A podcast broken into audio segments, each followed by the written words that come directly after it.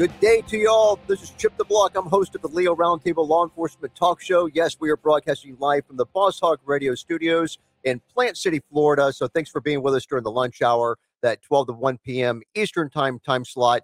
And look, I'm going to introduce our crew to you guys. If you don't mind waiting for the video portion of our show, we have attorney Ken Afienko. We also have Lieutenant Bob Kroll, um, all the way from uh, Minneapolis. I can't remember what state that's in, but uh, yeah, Minneapolis. Yes, I'm looking at his shirt. Huge Minnesota on the front. Uh, we've got Corporal David D. Agresta in Florida. So thanks, guys, for being on the show. Appreciate it. Also, a shout out to our sponsors. We have Motion DSP, Galls, Gunlearn.com, MyMedicare.live, and we are fueled by Bang Energy. Also, special shout out to Brian Burns for the free press for carrying our content. And hey, huge shout out Ray Dietrich and Red Voice Media. We are streaming to three of their Facebook pages right now uh, with approximately 1 million followers. So thanks for the opportunity. Uh, we've got a, uh, as usual, a great lineup. You know, I'm, I'm watching the news uh, this morning, watching Newsmax, and then who appears? I hear this name, Randy Sutton, and so it grabs my attention. Of course, you know our panelist, Randy Sutton.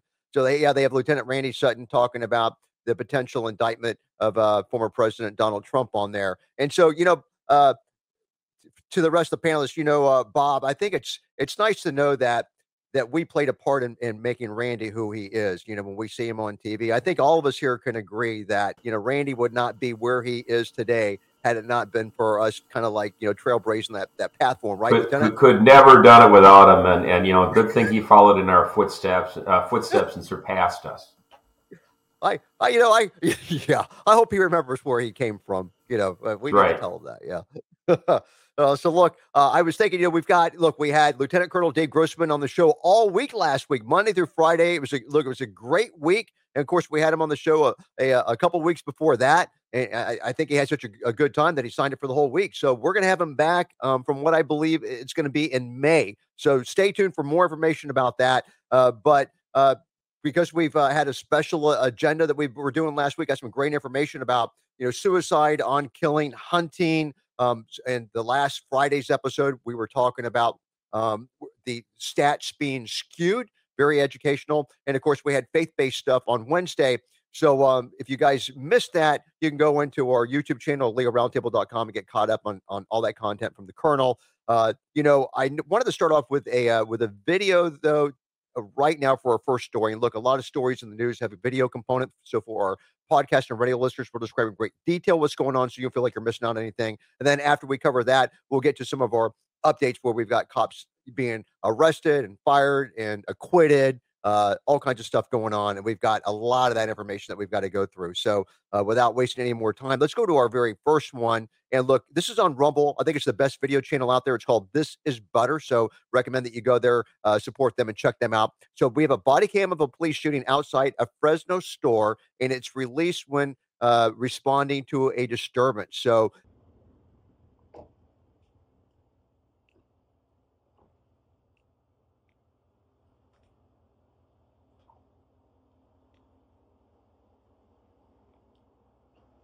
Hi, sir. How you doing? All right, thank you. You, you doing all right? Because you pulled over the curb and all that, too. Oh, I'm sorry. Yeah? Dad, just put in park for me for a minute. Uh, all right. All right. Yeah. Dad, put in park? Yeah. Put in park?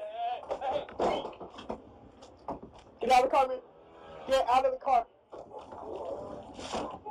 Hey. Stop, man. Hey, hey. We're back, back, back. Stop! Stop! Stop! Stop! Stop! Get out! Stop! Get out! Get out! Stop! You're gonna get shot! You're gonna get shot! Get out!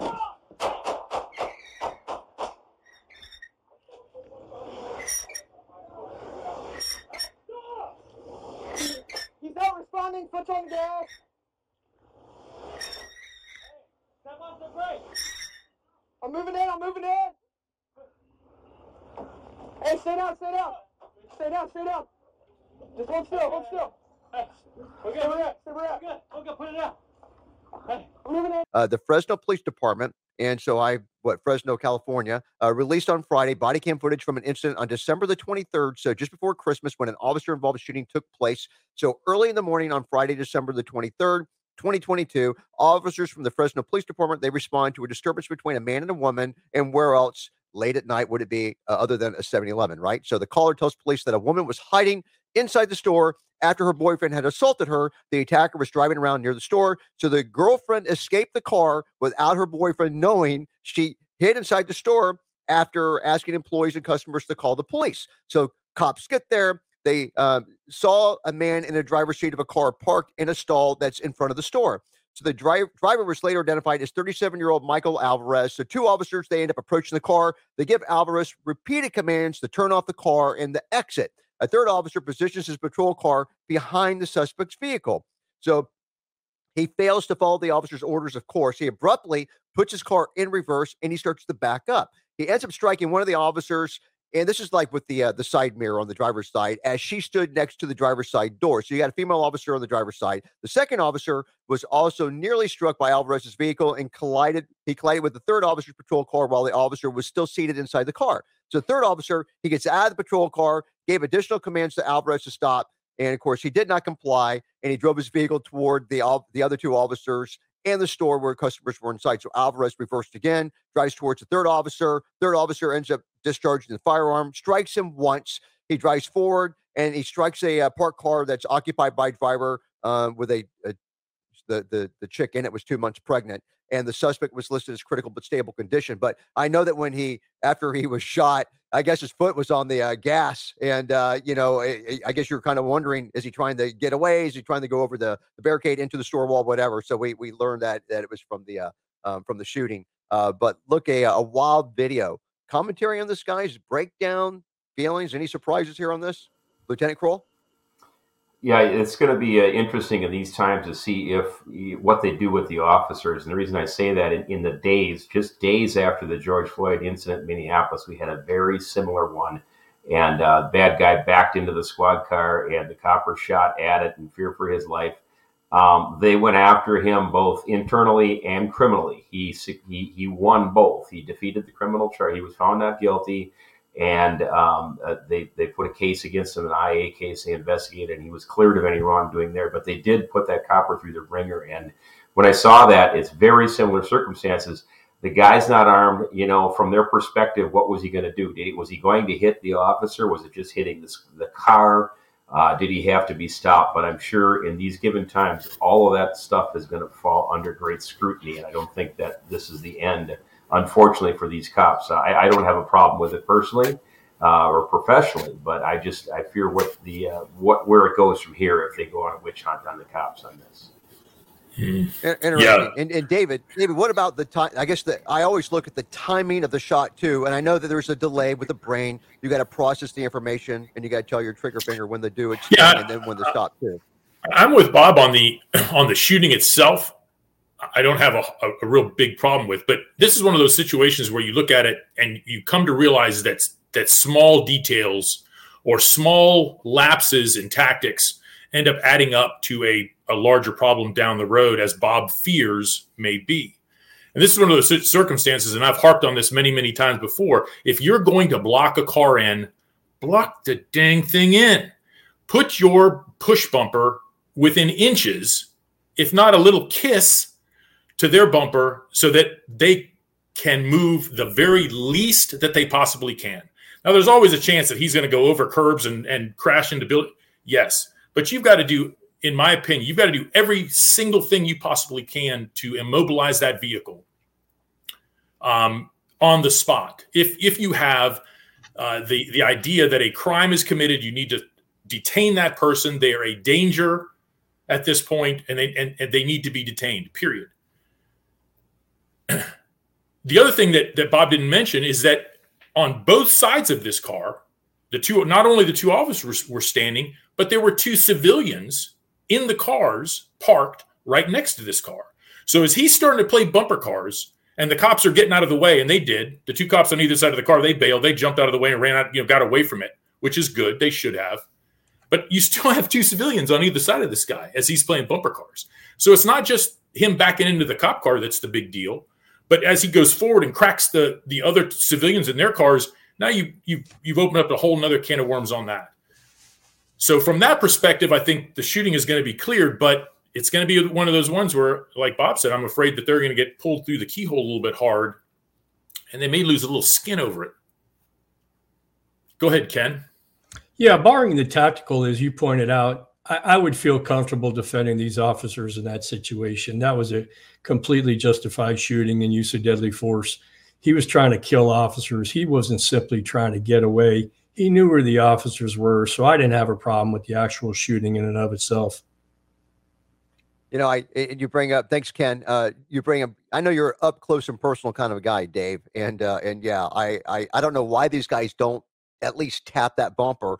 Um, but I guess you could also argue that if that police car would have rolled up against the rear bumper of that car, he would not have been able to back up, and his mirror would not have been able to clip the female officer outside the driver's door. You know, yeah, as well. Yes, um, and also the the idea that you know and we, we see this problem a lot with police officers. You want to go to where the action is. You want to go where the problem is. You want to go to it. And in this case, I, I like to I like for offers, officers to stay in their lane, so to speak. If your job is to pin that vehicle in, you are in an SUV and you have taken the position, we'll call it, to pin that vehicle in, stay on task.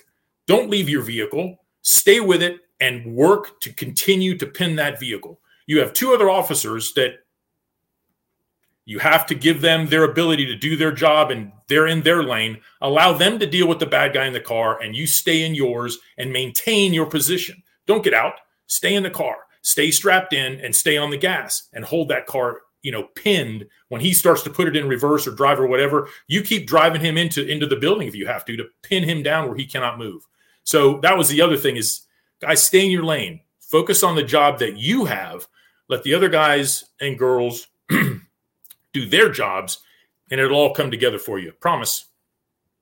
okay, good point. Good point. All right, guys, uh, we've got about a minute before our first commercial break. So I'm going to get into um, some updates. And look, I, I, call this cops fired, charged, acquitted, and sued. Um, pretty much everything in that in that category. Some of the stuff we've covered before, and there are, there are updates on where we're at on some of this action. Um, this stuff is on lawofficer.com, police one, NBCnews.com, and policetribune.com. So the very first story, we'll get through as much of it as we can before the break, and then afterwards we'll just jump right back into it. But we got four uh, Hawaii officers charged in 2021 pursuit crash that paralyzed a teenager. So uh, we're in Honolulu. So these four Honolulu police officers they face felony charges in connection with a September 2021 police pursuit that ended in a crash that the officers allegedly fled and conspired to cover up. So the uh, charges they come about 18 months after the September September 12th, 2021 incident and uh, and I guess it started when three of the officers responded to a noise complaint in Maili Beach Park. So look, uh, hold that thought. We'll be right back.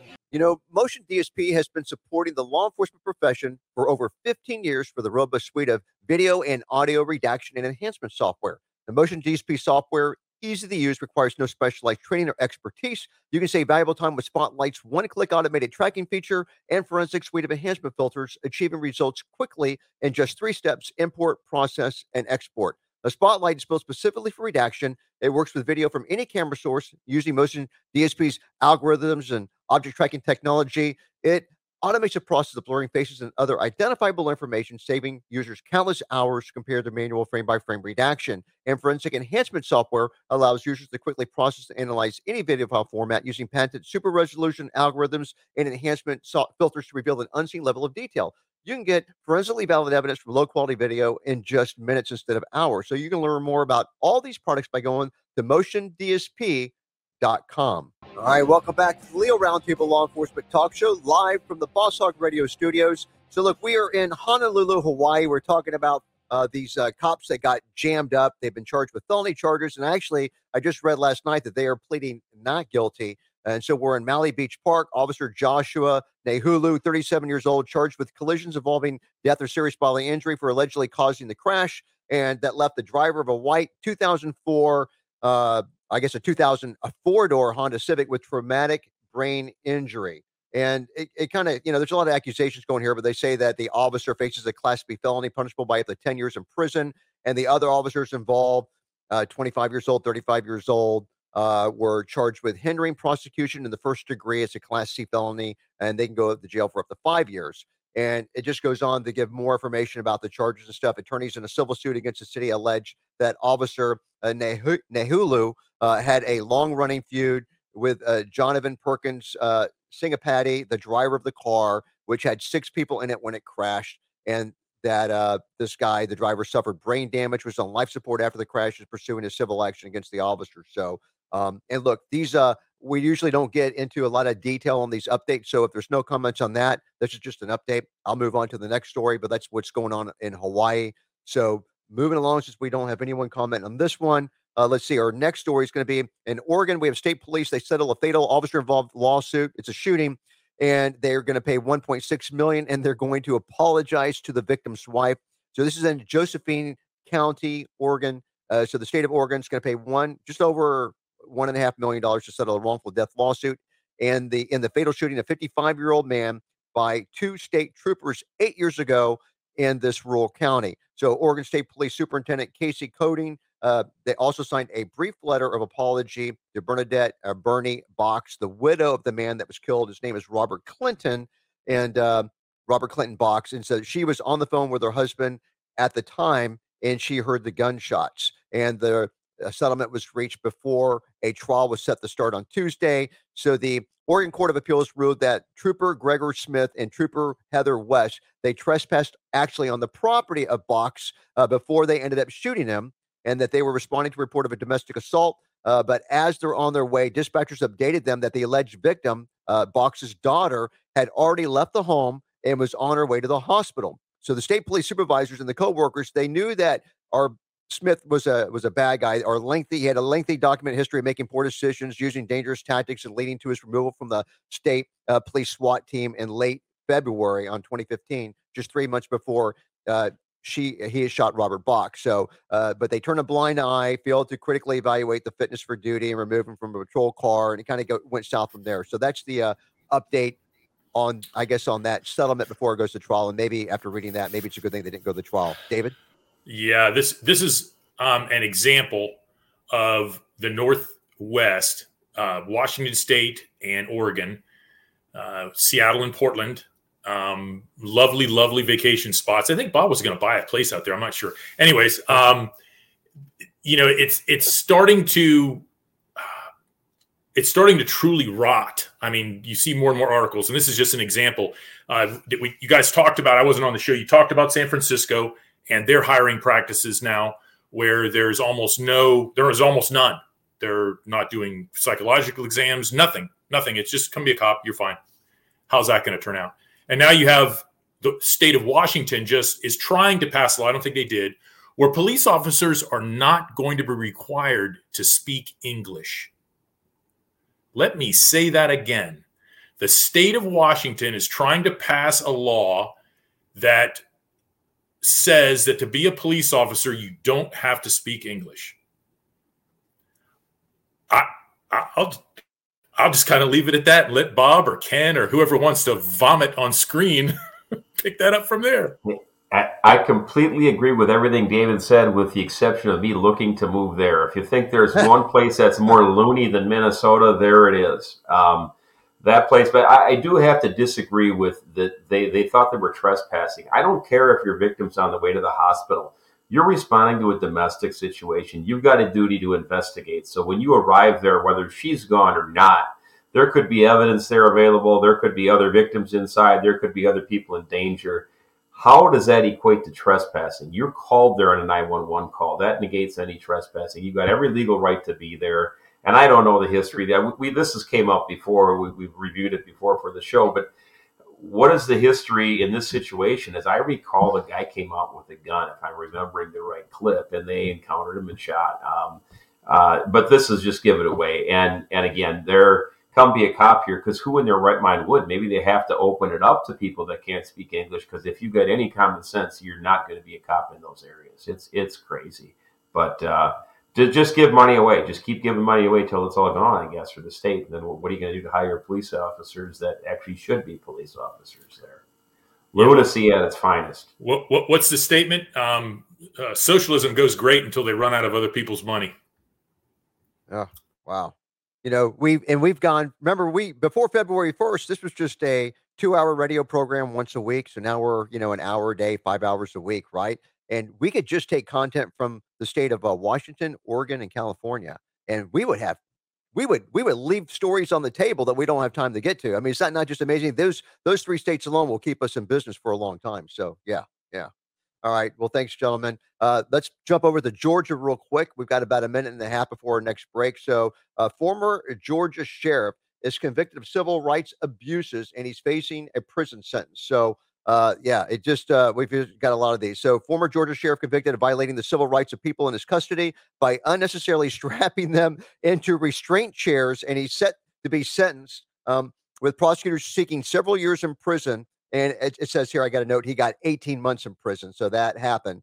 Um, in a, a, a, uh, jury in October convicted Sheriff Victor Hill, who was sheriff of Clayton County Sheriff's Office uh, just south of Atlanta, on six of seven federal charges against him. His trial included about a week of testimony from more than three dozen witnesses, including the men who were restrained. Prosecutors said that he ordered detainees strapped into restraint chairs at the county jail for hours, even though they posed no threat or uh, and they uh, I guess they complied with deputies' instructions. So the use of the chairs was unnecessary, according to the article, was improperly used as punishment and caused pain and bodily injury in violation of the uh, civil rights of seven men. Uh, this is what the prosecutor said. The defense attorneys argued that Hill legally used restraining chairs to keep order at the jail, did not overstep his authority, and they argued that he had no intention of violating civil rights laws.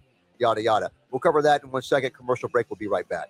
All right, guys, let's talk about Galls at galls.com slash Leo. Yes, they are the country's leading uniform, clothing, equipment, and gear provider for law enforcement. And that's right, I did say uniform and clothing. More about that in a second. But look, they have a variety of offerings, offerings everything from multi tools and flashlights to duty belts and tactical gear. Uh, I think it's always fairly safe to say that they pretty much have everything but guns and ammunition. So, yes, their uniform and clothing, uh, you know, they are like, they are they were at the at the cutting edge. You know, Galls has progressed over the years. I kind of feel like I grew up with Galls, and you know they used to have these big catalogs, and now they've evolved to where they're everything's their e-commerce site, everything's electronic. If you have a if you're in law enforcement, almost everything on your duty belt is made or supplied by Galls at galls.com slash Leo. If you have a uniform program at your department, which uh, almost certainly you do, um, they will not let you down. into my former agency in David's Tampa Police Department, they have a Galls office right in the lobby, and that's where they that's who they use it now. So galls.com slash Leo. Uh, let's talk about Medicare insurance options. There's over 80 options in just Hillsborough County alone. Now, the benefits can change annually. So, how do you know that you're getting the benefits for your specific healthcare needs? The answer is simple contact mymedicare.live or call area code 813 245 6656 especially if you're in the Tampa Bay area. Talk to James or Bobby, meet with them in person. They'll save you money on your medication copays, find plans that your doctors accept, and get more of the benefits that you qualify for. So again, mymedicare.live. Okay, welcome back to the Leo Roundtable Law Enforcement Talk Show live from the Boss Hog Radio Studios. You know, we've been talking about a well, really cops that have got jammed up, and we've got a former Georgia sheriff uh, and it is uh, what Sheriff Victor Hill, who was convicted of civil rights abuses, and he's facing prison sentence and actually got 18 months. Uh, so I just finished talking about that before the break. If uh, if there's comments on that, great. If not, I will move on to our next one then.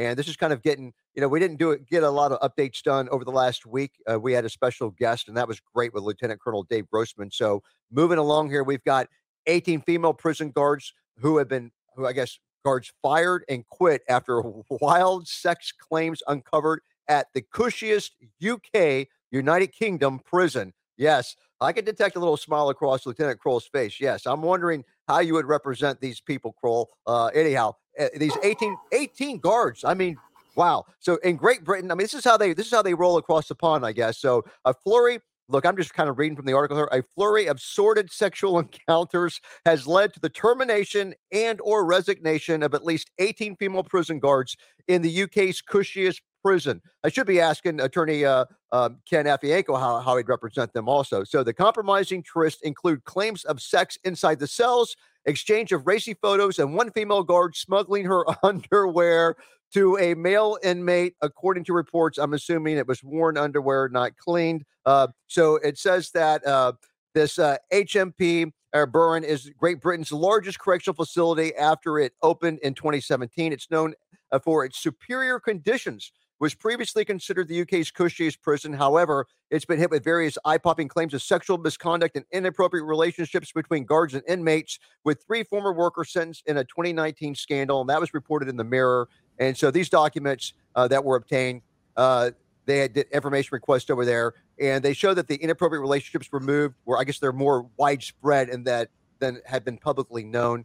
And anyhow, it kind of goes on and on about the British news outlets reported that the 18 women who were fired or resigned, uh, it was a a single lockup facility and it is apparently a new record. I don't know which kind of record you want to, you know, you want to be known for. But look, I'm not going to read the names of the guards involved and stuff, but uh, I've got to have some commentary on this. Ken, start us off. How would what would you do? Have you had anything? Number one, Ken, have you had an experience similar to this where you've had to represent anyone like something like this? And and if not, then then go for it.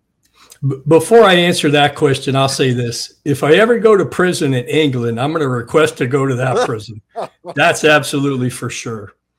That being said, I had a bizarre case in Pinellas County one time where a jail inmate was being coerced into giving oral sex to a male guard.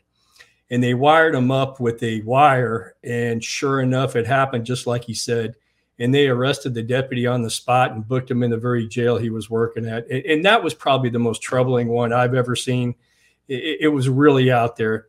When he reported it, the, the, the deputies didn't believe him so they wired him up, and sure enough, it happened just like he said. So that one was a little bizarre. But yes, we occasionally have people in prison and people in the jail having relationship with guards. It does happen. It, it, they're super hard to defend because we all know the jail and the prison. There's cameras everywhere. So a- anyway, yes, I've had my share of defending those people.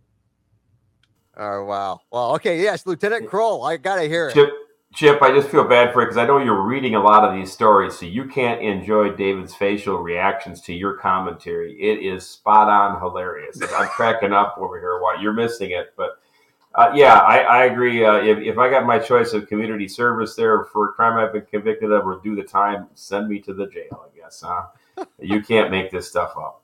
But uh, yeah, seriously, I mean, where, where are the backgrounds? Uh, you know, I got, apparently they experience some of the same problems that we have here. Any any type of background behaviors and, and checks and balances, whether you got cameras operating or what. But uh, uh, they're they're probably the tip of the iceberg of what's occurring in there too.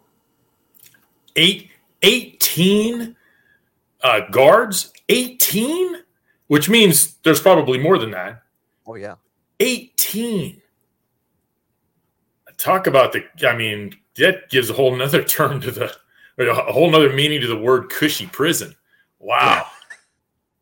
You know david i don't usually i usually try to put things in my own words as i'm looking at articles but this thing was just written so spectacularly i just had to use most of the verbiage that was in the article it was just amazing i kind of it almost made me feel like i was there but without without the benefit you know but wow yeah. Well, did, did you say you were going on vacation soon? I, I am. Mean, in, it gives a whole. April. It, gives, it, it, gives another whole another um, meaning to the to the term of of what was it? Sex tourism. You go to British, go over there, commit a crime, and you get a free place to stay and, and services all all in the same place. Yeah, I'll, I'll discuss that with my wife and let you know what she says. Okay. Yeah. All right. Thanks. Anyhow, uh, look, let's move along. We've got another one here. We have a Florida man paralyzed by an officer who meant to use a taser, not a gun, in a 2021 shooting. And that Florida man files lawsuit. So it may surprise you guys to hear that we're actually in Fort Lauderdale on this one. So for Fort Lauderdale, Florida. So a Florida man left paralyzed when a police officer shot him after mistaking his handgun for a stun gun. Like we've never heard that happen before, right? Filed a lawsuit on Wednesday against the city and the officer and others saying that my life got destroyed. So Michael Ortiz is seeking an unspecified um, amount of but millions of dollars from the city of Hollywood, Florida, and the Hollywood police officer Henry Andrews.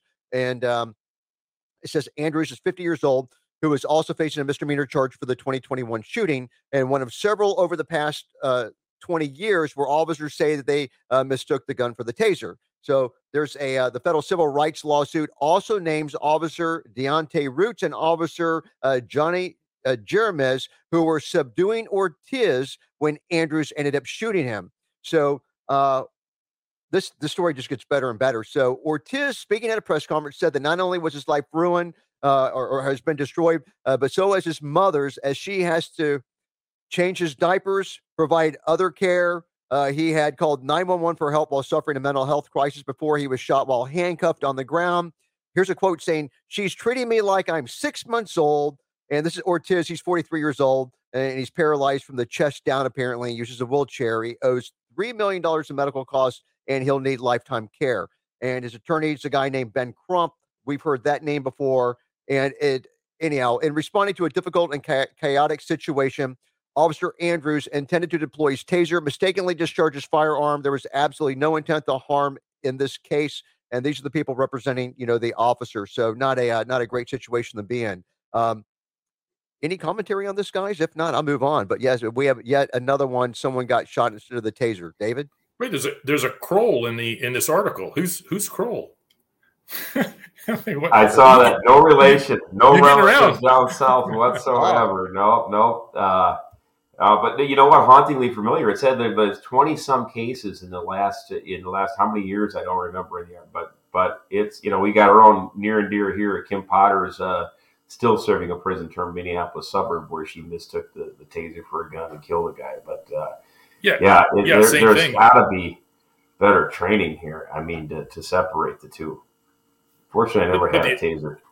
Yeah, the the attorney Kroll is saying that you know the filing it's it's uh, obviously civilly ne- negligent, but the criminal charges aren't appropriate. So, given the circumstances, but we'll see how that turns out. Yeah, I, I kind of have to agree with that. I mean, the and and I know later on in the article, the officers, you know, given testimony saying, "Look, I honestly thought that I had the taser," and I and I I don't I don't think there's any reason to disbelieve the officer, but but yeah, they were trying to make it a criminal thing out of a civil thing, uh, I'm curious what the judge is going to do too.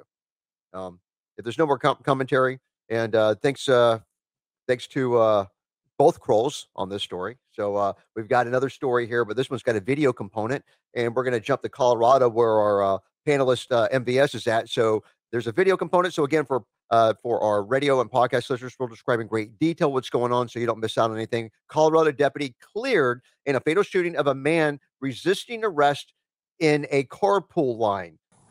Oh so what'd you do? I, I just want to hear your side of the story, man. Oh, you're talking, dude. I straight up thought that that was my freaking uh, my car. That's all it was. You thought it was your car yeah. over here, and you were looking for your brother, but.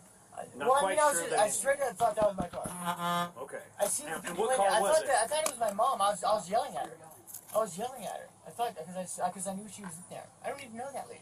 Yeah, I know. That's what she was freaking out about, right? Hey, but she was like, oh, but when she started driving, I was like, oh, I was like, oh man, and I was, and I was like, lady, I'm sorry. I was like, I did not, mean, you know, yeah. and uh, yeah, that was that's that, that's what happened. So, okay. Are you under the influence? Of anything? No.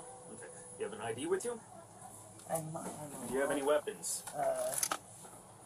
Do you have any weapons? I don't think so. I had a pocket. knife. You don't think so? Don't pull them out. What, what you just sticking around? Really? Fucking pill. Where's the pill? Let me go. Get up. Get up. Back. Put your hands behind your back. Put your hands behind your back. Stop. Stop. Stop. Stop. Stop. Stop resisting, bro. Stop.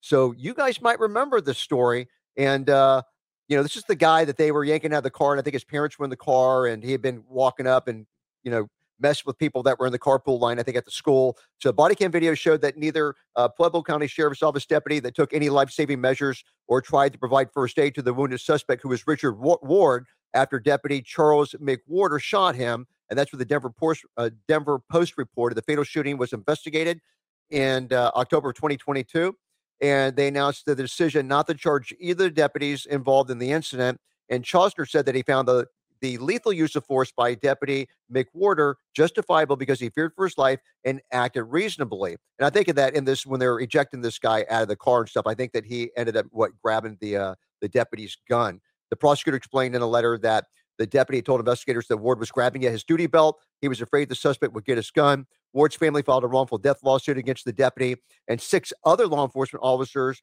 uh, complaining that uh, unlawfully that he was unlawfully detained and uh, you know that her boyfriend was killed. Yada yada. It says this was nothing short of a state-sanctioned murder of a citizen who should not have uh, been arrested, let alone killed in broad daylight. And that was Darold uh, Killmer, an attorney for Ward's family. And it also alleged that the deputies and Cassandra Gonzalez recklessly and deliberately escalated the situation throughout the encounter. So, look, let's take another commercial break. We will be right back. You know, no matter how much you know about guns and ammunition, there's that knowledge gap that leaves you confused and missing the complete picture.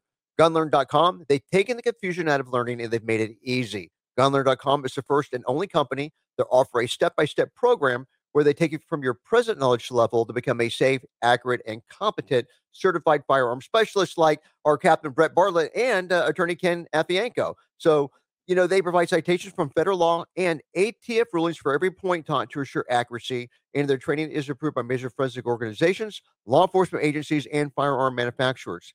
Since 1996, they've taught everything that LEOs, law enforcement officers, need to know about firearms and ammunition to all facets of law enforcement. Now, you can start today with online training, or you can register to attend a live seminar. And you can also get free training for yourself and the personnel at your agency by hosting a seminar at no cost. So come aboard as one of the most firearm knowledge people in the world by joining the folks at gunlearn.com.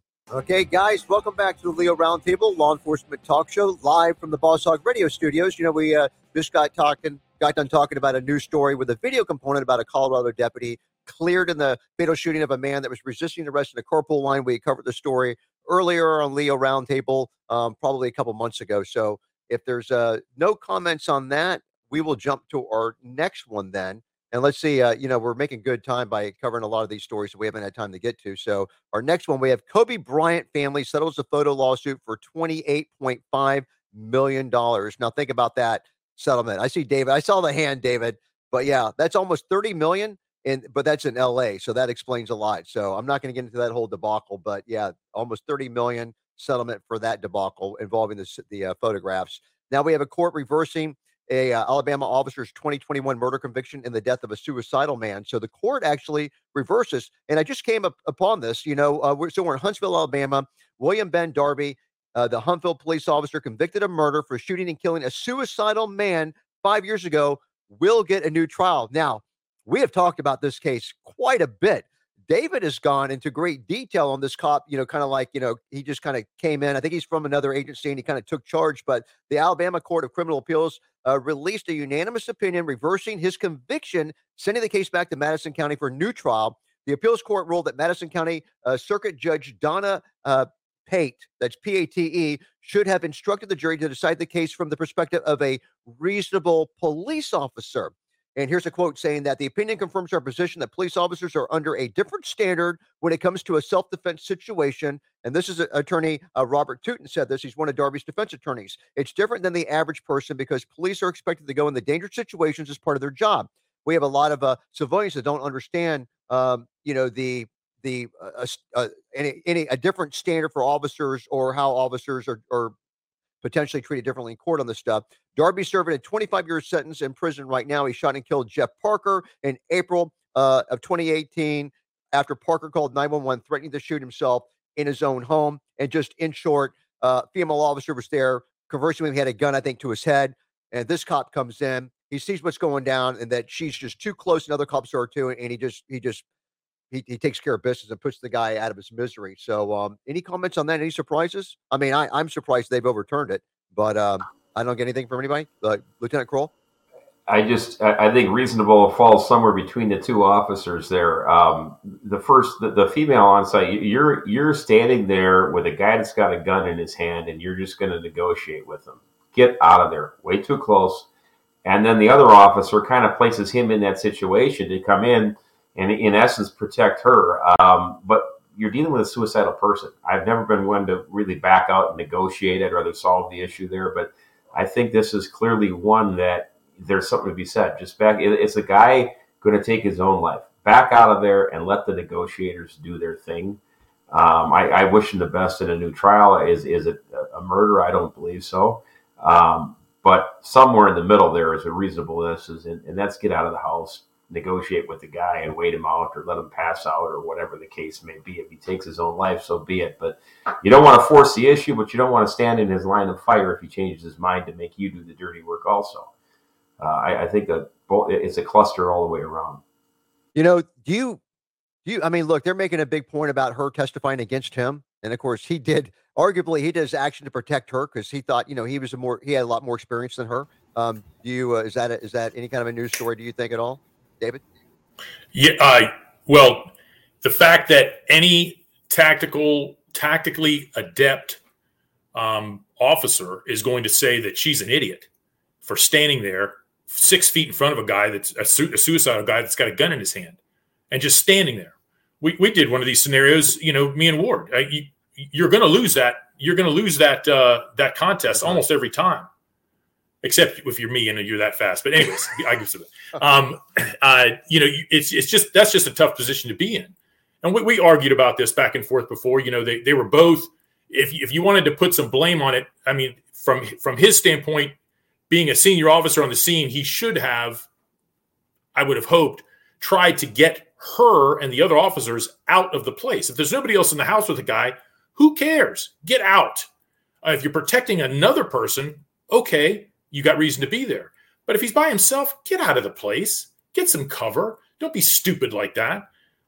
But it happened like it happened, so that's what we're dealing with. Um, and as we've said before, a lot of times when you get the the true facts start coming into court, and judges give improper instructions, and Ken loves that sort of stuff.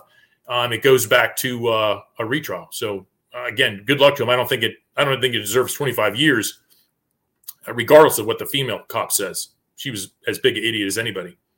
And, and, maybe it's locale because we covered a story. I think it was NYPD, or or or if it wasn't NYPD, I think it was a New York agency. Remember, we had a a former military guy became a cop. I think he was um I think he was still rookie status, but he was handling. He had a guy yeah. suicide, had a gun out to his yeah. head. Other cops, this guy's negotiating like the term you just used, David. Two other cops show up and they just pulled put a bullet in the in the uh, in the guy that was suicidal, and they end up firing the former military guy yeah. as a cop because he risked his own right. life and the other officers. Right, a, a, little bit different because the guy that he was dealing dealing with was outside, so the potential for bullets going places and innocent civilians walking by or something like that, you've got a little bit more of a dynamic there rather than inside a house. Um, but still the same thing. You're, you're in. I mean, if if you want to go and you and your veteran friend want to go off and commit suicide together, God bless you, but not in public like that. No, that was that was a bad scenario for him to expose the public to, not just himself. Um, and that's that's really not your duty to uh, put yourself in that kind of harm's way, uh, regardless of whether or not it's it's it's you know you're a police officer responding to a call. You still have to take into effect that or into account that you just don't walk out in the open like that. And there's another story if we get to it that's almost that way that kind of goes the other direction. Well, we got three. We got just under three minutes. The next one I've, I've already got queued to go. It's on Rumble. This is Butter. Body cam shows the suspect fatally shooting himself when officers arrive. Show me your hands. Stop. Put the gun down. Put the gun down. Got one at gunpoint, 55th in Tennessee. Put the gun down. Do it now. No. Do it now. I don't have to.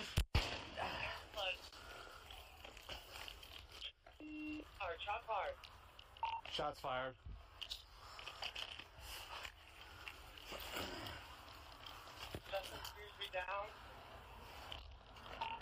medics to 50. After he shot his ex and her mom so Metro Police uh, Department, so Metro Police, a 54 year old man, he shot his girlfriend's mother and the girlfriend, didn't kill him. Um, the suspect tried to carjack a vehicle that went south, and then he uh, he gets on foot. So police approach him, and the suspect allegedly shot himself under the chin that died by suicide. There's not only, I think it's a dash cam and there's a body cam of this. So police said 16 year old veteran of the department, Sergeant Honeycutt, shot uh, reactively, and you hear and see the shot after the gunman shot himself, but did not hit the man. Uh, both the women were in the hospital with non life-threatening injuries. That's the way that went down. Uh, what a wild, what a wild, both videos, kind of wild. What do you think? Yeah, this is what I was talking about. You, have a sergeant experienced. Um, I, I hope or I think he had a lot more information that I would have said, hit the guy with your car instead of stopping and getting out into space with this guy and then walking him down with with both of you with guns in your hands. Um, so, but again, you're a police officer. At this point, you, have got to you've got to do something. You've got an armed guy that's already shot two people walking down the street. You've got to do something. Um, you can't just let this guy wander the neighborhood and run into another person, and God knows what happens then. So it's either hit him with the car or, or engage, which he did. The guy shoots himself, and you know, I know his finger had already taken up at least two and a half pounds of that four pound trigger pull because when that guy shot himself, he re- reflexively, bang, the startle response made him crack off a round. And you heard him go, oh, when he did. so you know where he was physically and mentally. He was on the edge already. Um, but a really bad scenario that you're kind of lost say, saying, what do you do? Hit him with your car or get out and confront him, one or the other. Oh yeah, that was uh yeah, little pucker factor there. You know, um, I, I, I was I even though I read the title when it had when it went down, I was not expecting to go down when it did. Um, oh, he walked him down. The cop walked him down on the street. I mean, uh, you want to talk about the OK Corral? He was walking him down. Uh, it was uh, he had his he had his stuff in a wheelbarrow behind him. But wow, it was that was a tough one. No, I I agree. I agree. And look, we just got just seconds before we uh, we we wrap it up, but um, but look, I'm glad we had these two stories back to back, and there's a, a, a video component, you know, with them as well, with both of them actually. So uh, I think it's valuable uh, for cops to be thinking about. But again, it depends on what jurisdiction I think that you're that you're working in too, because uh, you know what you do in one jurisdiction uh, may not be okay and okay in another one. So, uh, but a a great show. Thank you guys. Now, transitioning here for our last 60 seconds here, I do want to give a shout out before uh, Bob Kroll goes and talks about, you know, their line by uh, Liz Collin. Uh, I do want to give a shout out to our sponsors, Motion DSP, Galls, Gunlearn.com, MyMedicare.live, and Bang Energy. Thanks for the fuel. Also, Ray Dietrich, Red Voice Media, um, streaming to your Facebook pages. Thanks so much. Now, Bob Kroll, uh, hold up that book again. Uh, take that mic off and mute and tell our, our viewers how they can uh, how they can find your book. Thanks, Chip. Uh, go to the lieexposed.com, and that's the website for the book. All the information's right there, gives you what it's all about. But uh, it's by my wife, Liz Collin. The book, They're Lying The Media the Left and the Death of George Floyd. It's a great insight into all the dynamics from her perspective and my perspective as the Minneapolis Police Federation president, or her, a local reporter anchor. So, must see. Thanks. I just finished the book. It is awesome. Check it out, guys.